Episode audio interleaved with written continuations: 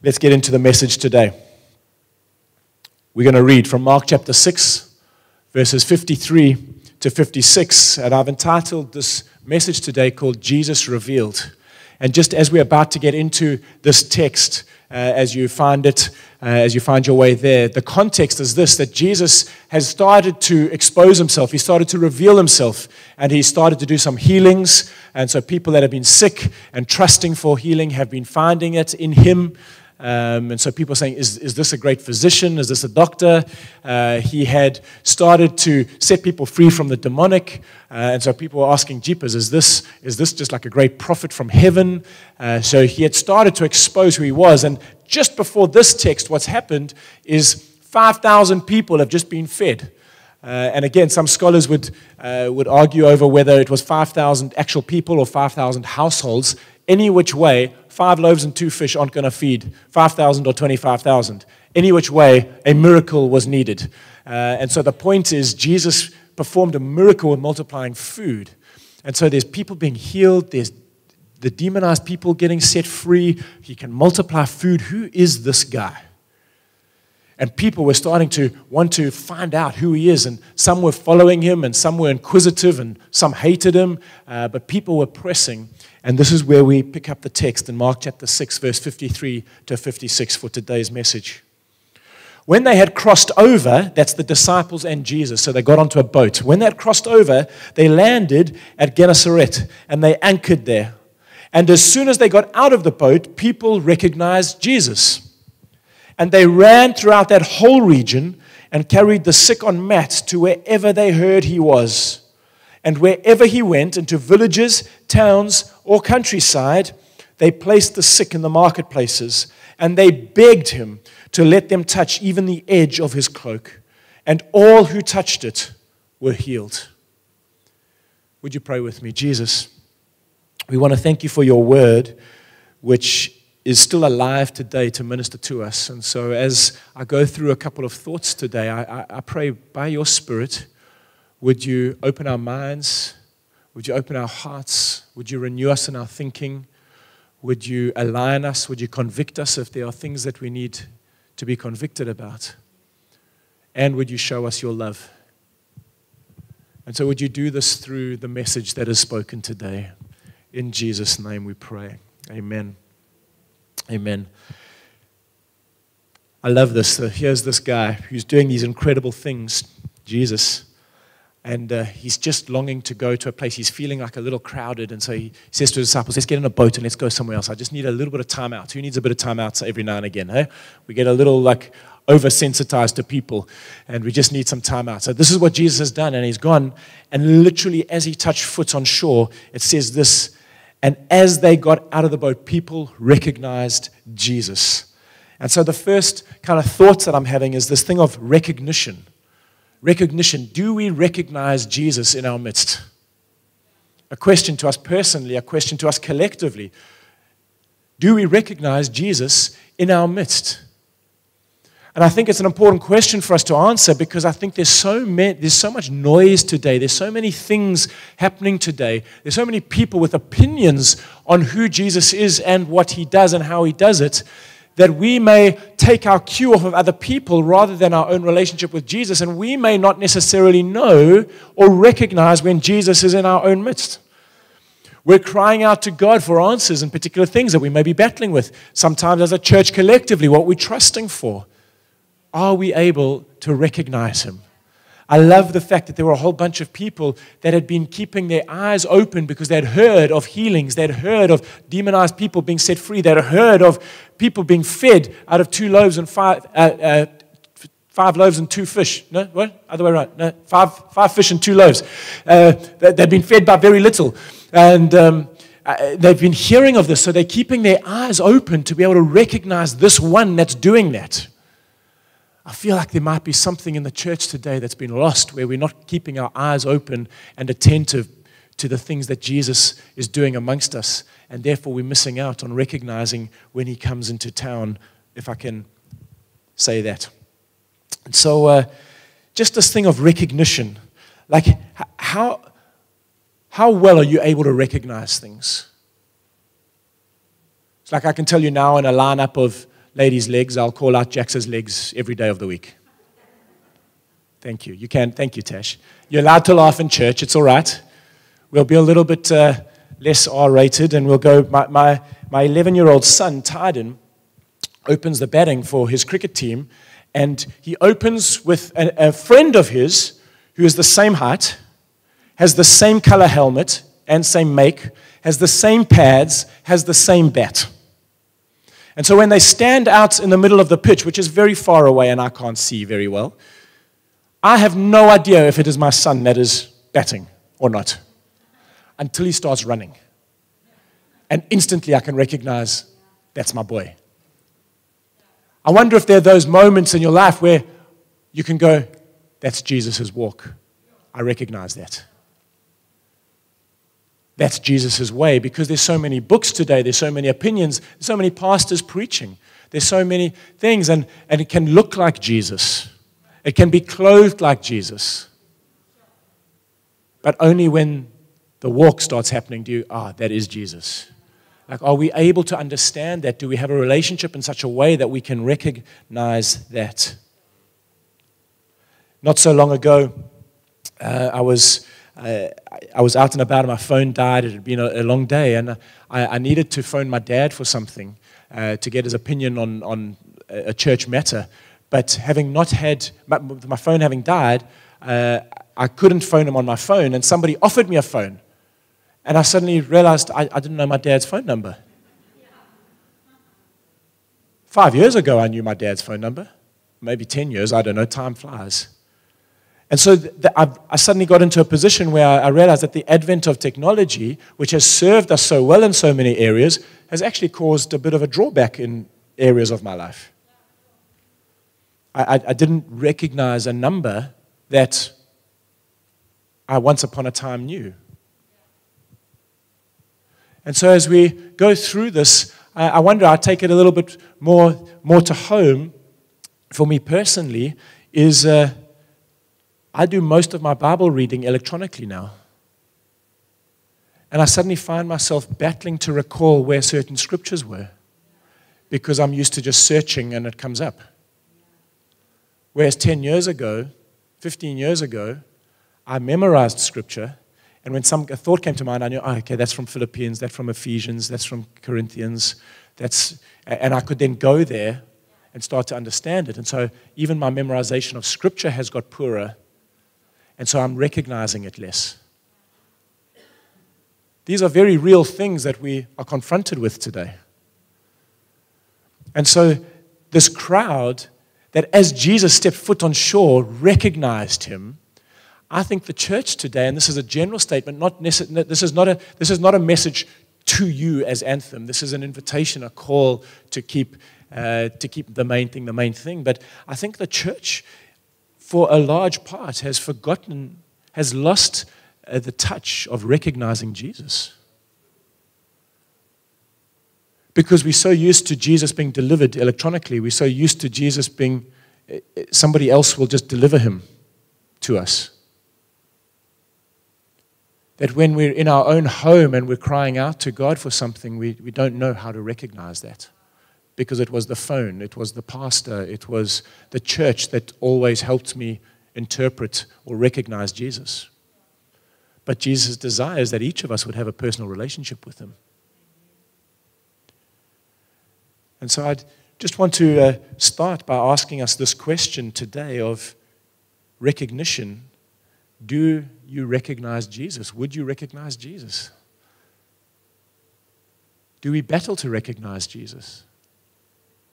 And it's okay wherever we find ourselves, but it is good to know where we are so that we can take a step forward.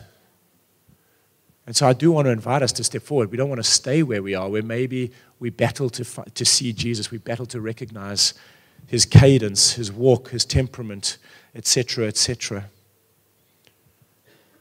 We need to understand that something has a feel on it. I, I, sometimes, I, I, so I'm aware that there is a pastor in our nation who loves to give watches. That's like his generosity love language. And so I bump into a guy and I go, oh, that's a nice watch. And he goes, yeah, I got given it by a pastor friend. I said, oh, you don't even have to tell me who. I know it is. because it's got the fingerprint of that guy on him. I wonder if, as we're going through life, oh, oh, that's got the fingerprint of Jesus because I know that that would be his kindness, that that would be his grace, that that would be his mercy, that would be his pace. Do we recognize these things in his life in order to recognize them for us? But let's assume that there is a recognition because there can't be a response without a recognition. And so the people recognize Jesus and then they respond. And we're going to start looking at what this response is. And, and there are just a couple of things here that I see in their response, which I think I want to, as a pastor today, I want to call us to elevate Jesus in our lives so that our response will be a little bit more like these guys than possibly what it is for us collectively. I'm very conscious that there are some amongst us whose response is like this. But I just want to keep us calling, keep calling us to, to more, okay? To better. And so that's the attitude within my heart today. But, but recognizing Jesus leads to a response. And the first response we see from these people was urgency. They ran. As soon as they saw Jesus put foot on their shore, they ran. Today, I don't see too many people running to the church, running to Jesus. I see us running to many things, but not to Him. And I want to pull us into running to Jesus. They, it's just so compelling that it says, when they saw Him, they ran. I think there's two things that uh, we run for we run towards something and we run away from something. So you picture the romantic comedy, you know where I'm about to go, somebody's about to get on an aeroplane, I'm still at my house. I've just realized I made the biggest mistake of my life. I got to get in the car, always a taxi. The taxi, it's always blocked up road to the, how, to the airport. I get out of the taxi, I run down the road like Superman. I get into the airport, and as she's about to go through the gate, I'm shouting over thousands of people. That's how it all plays out in my head anyway, uh, and in the movies. But there's this I'm running towards because I've recognized that I'm about to lose something that I value. I think sometimes we're a little bit too blase about the value of Jesus in our lives. And so we don't run after him, even if we recognize. So the first thing is we have to recognize him. But when we do, do we run after him? The second thing is we run away from something. What do you run away from? Unfortunately, I see people running away from the church. I don't want to commit. I don't want to sow resource. The church hurt me. And those are all things that do happen. But the reality is, Jesus is coming for his church. And so, if you're not connected into the church, your salvation may be in order, but it's the church that he's connected us with. And we need to be a part of that. And so, how do we stay connected instead of running away from? I think there's only one thing that we should run away from. And uh, I found this in Mark chapter 9, 47 to 48. And it says this It says, It is better for you to enter the kingdom of God with one eye than to have two eyes and be thrown into hell, where the worms that eat them do not die and the fire is not quenched. That scares me. I would hate to be in a place for all eternity where the worms do not die. That just sounds terrible. I'm grateful that in my relationship, sorry, I need some water.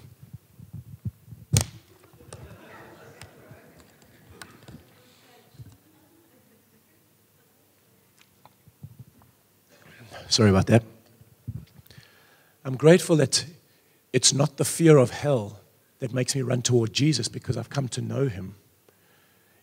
And so his love for me and my love for him is what keeps me running towards him.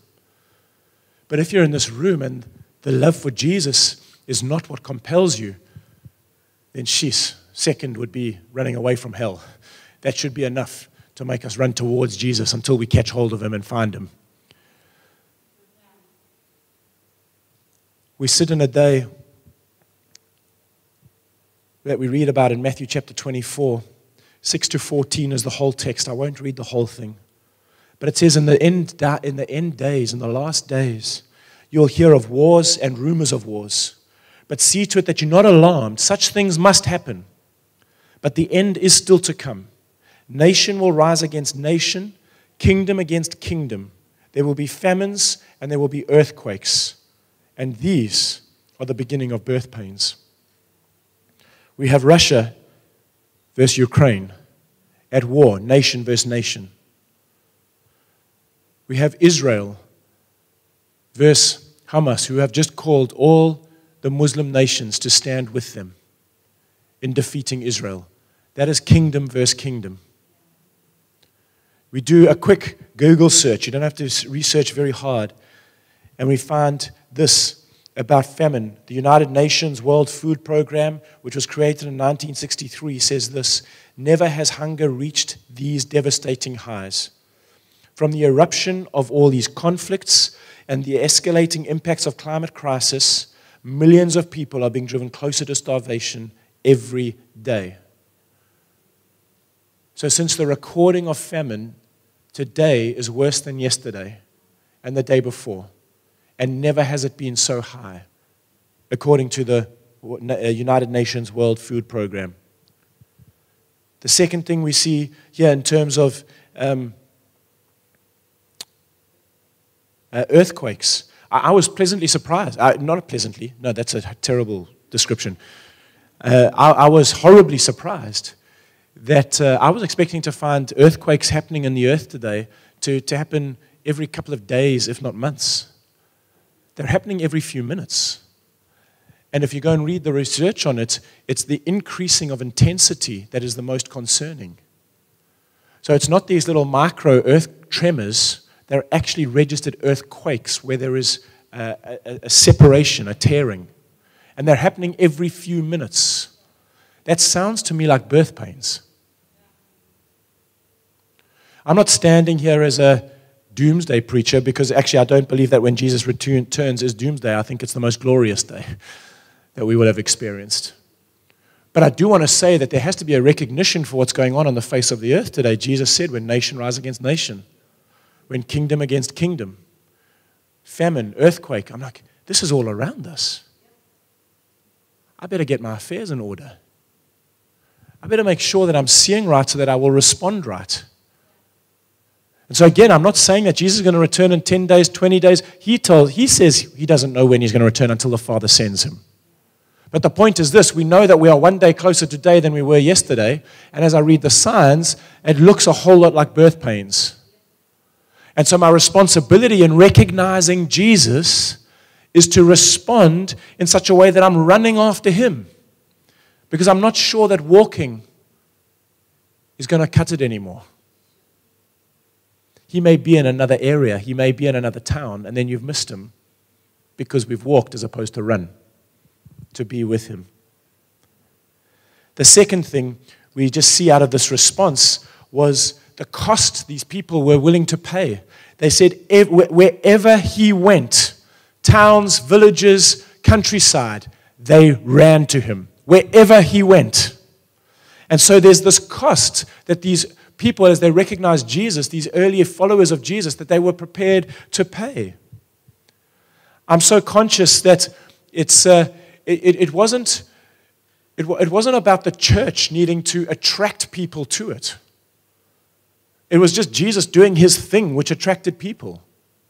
When a living God does living God things, people come running. And I think the church has been guilty of not living in such a way that the living God is doing living God things in us. Wherever they went, wherever He went, they ran. May I just call us to increase our desire for Him? Because sometimes a 10 minute drive to church and a 75 minute service can be a cost too much for some of us. You're all sitting here, but sometimes we may feel like that in the morning. Again, I, am not saying this to, I, am not wanting to be harsh. I am, I am wanting to preach a word to say, hey, listen, guys, we're not, we're not for play anymore. We never have been for play, but we're certainly not for play anymore. The cost, will we carry the cost? U2 came to South Africa showing a bit of my age because that was the last concert, last music concert I went to. And uh, they were playing in Cape Town and Joburg. Durban gets bypassed. Uh, and so got the tickets and went to Cape Town. Went and watched U2. And uh, I, I would queue for hours to get into, get a decent spot to watch U2 play. And I kind of think like, gee, would I do that for a church service?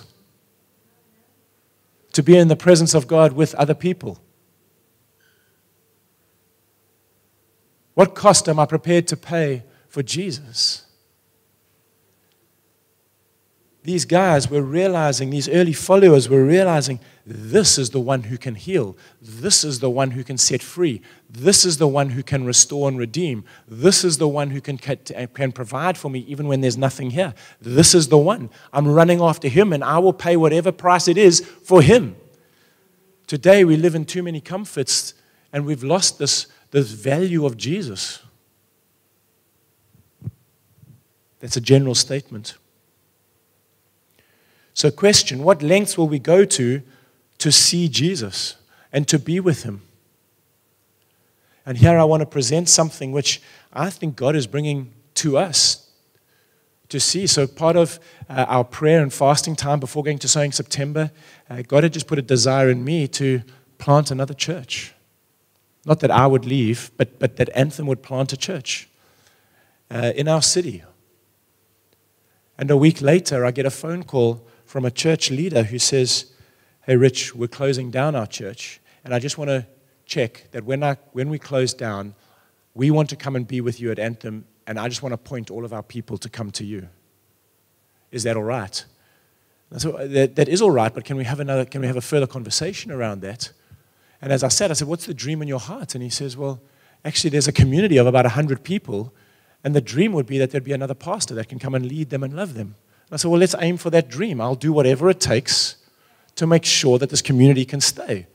Whether it is an anthem, becomes an anthem community and the one of somebody here that raises up as a pastor or whatever, but let's, let's just not close a church. I, I'm not in the habit of wanting to see churches close.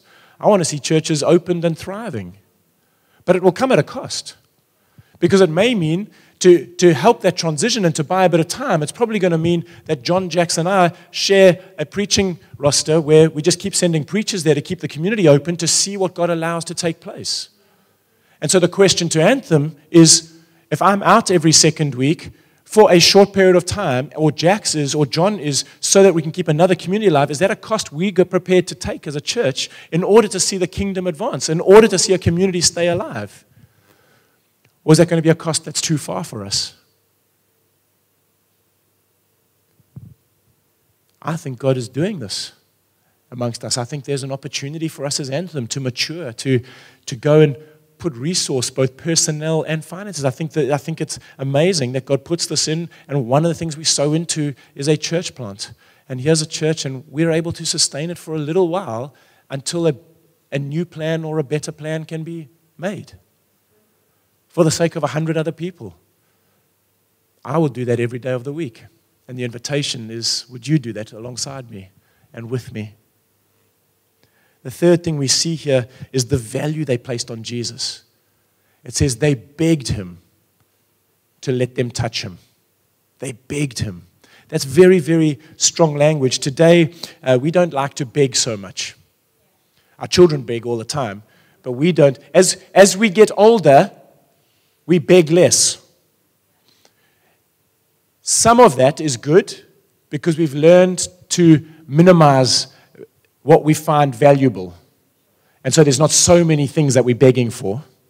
But some of it is also just a pride and an independence that we don't need Jesus so much.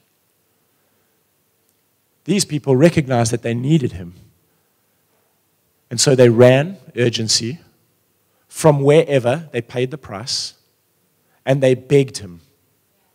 They valued what he held. They valued who he was. They valued who he, uh, what he could give them.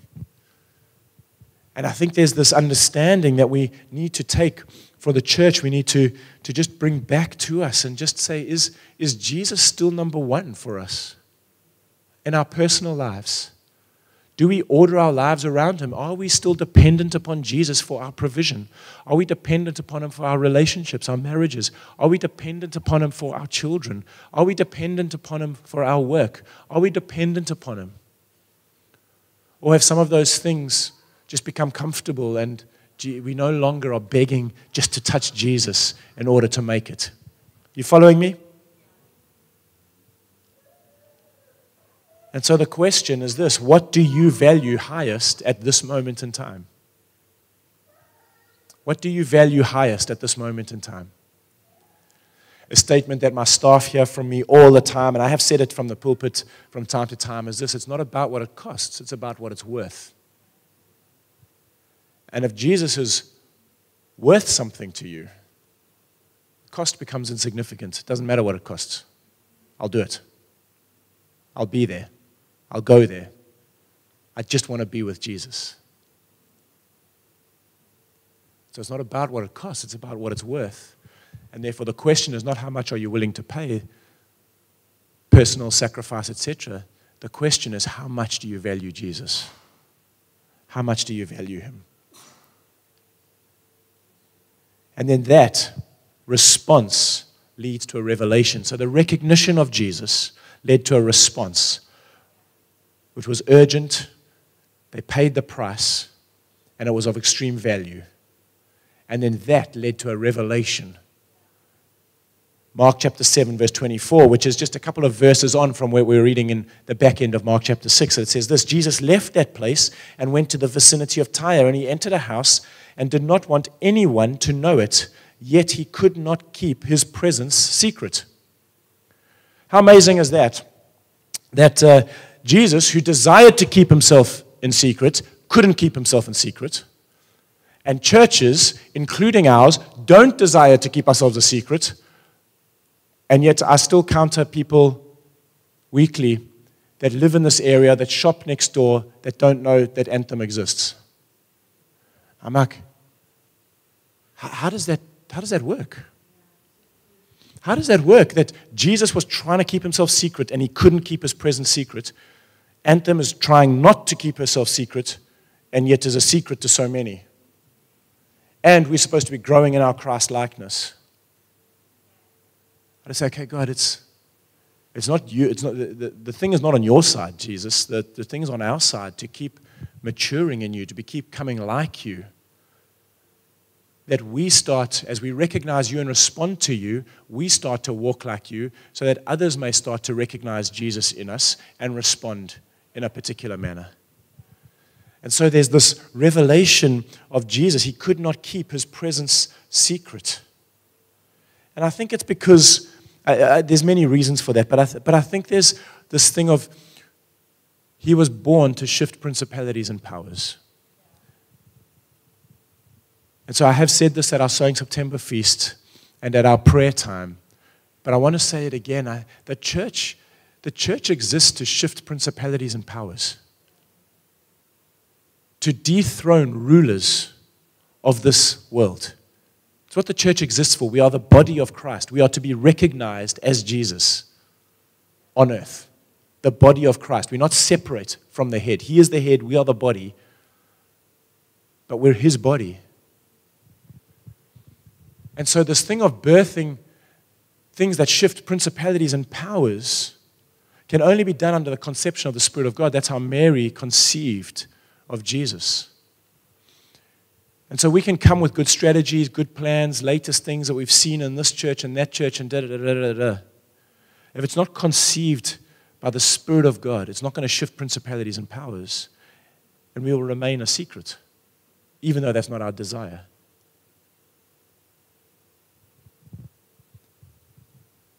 But with every birthing of something that shifts principalities and powers comes a corresponding genocide, which we would understand because the ruler is about to be dethroned. So when Jesus is born, Herod, who was going to be dethroned, orders a genocide for all males under two years of age.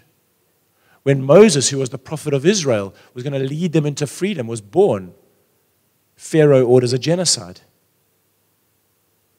for all the babies under two, all the males under two years of age. I may stand here and say there's a church in our city that's going to close its doors, but they've asked us to help. And our response can be okay, maybe God is birthing something in here, and we're prepared to pursue this in the Spirit of God. Or there can be a corresponding genocide that kills it before. Well, actually, Rich, we're going to leave the church if you're not here every week. And so Jesus is inviting us into a story that shifts principalities and powers. It's the revelation of Jesus. It's okay with Jesus being in this town and in that town and in that town, but faith still being expressed in all those towns. Because wherever he went, people were, either, were able to gather and run to him.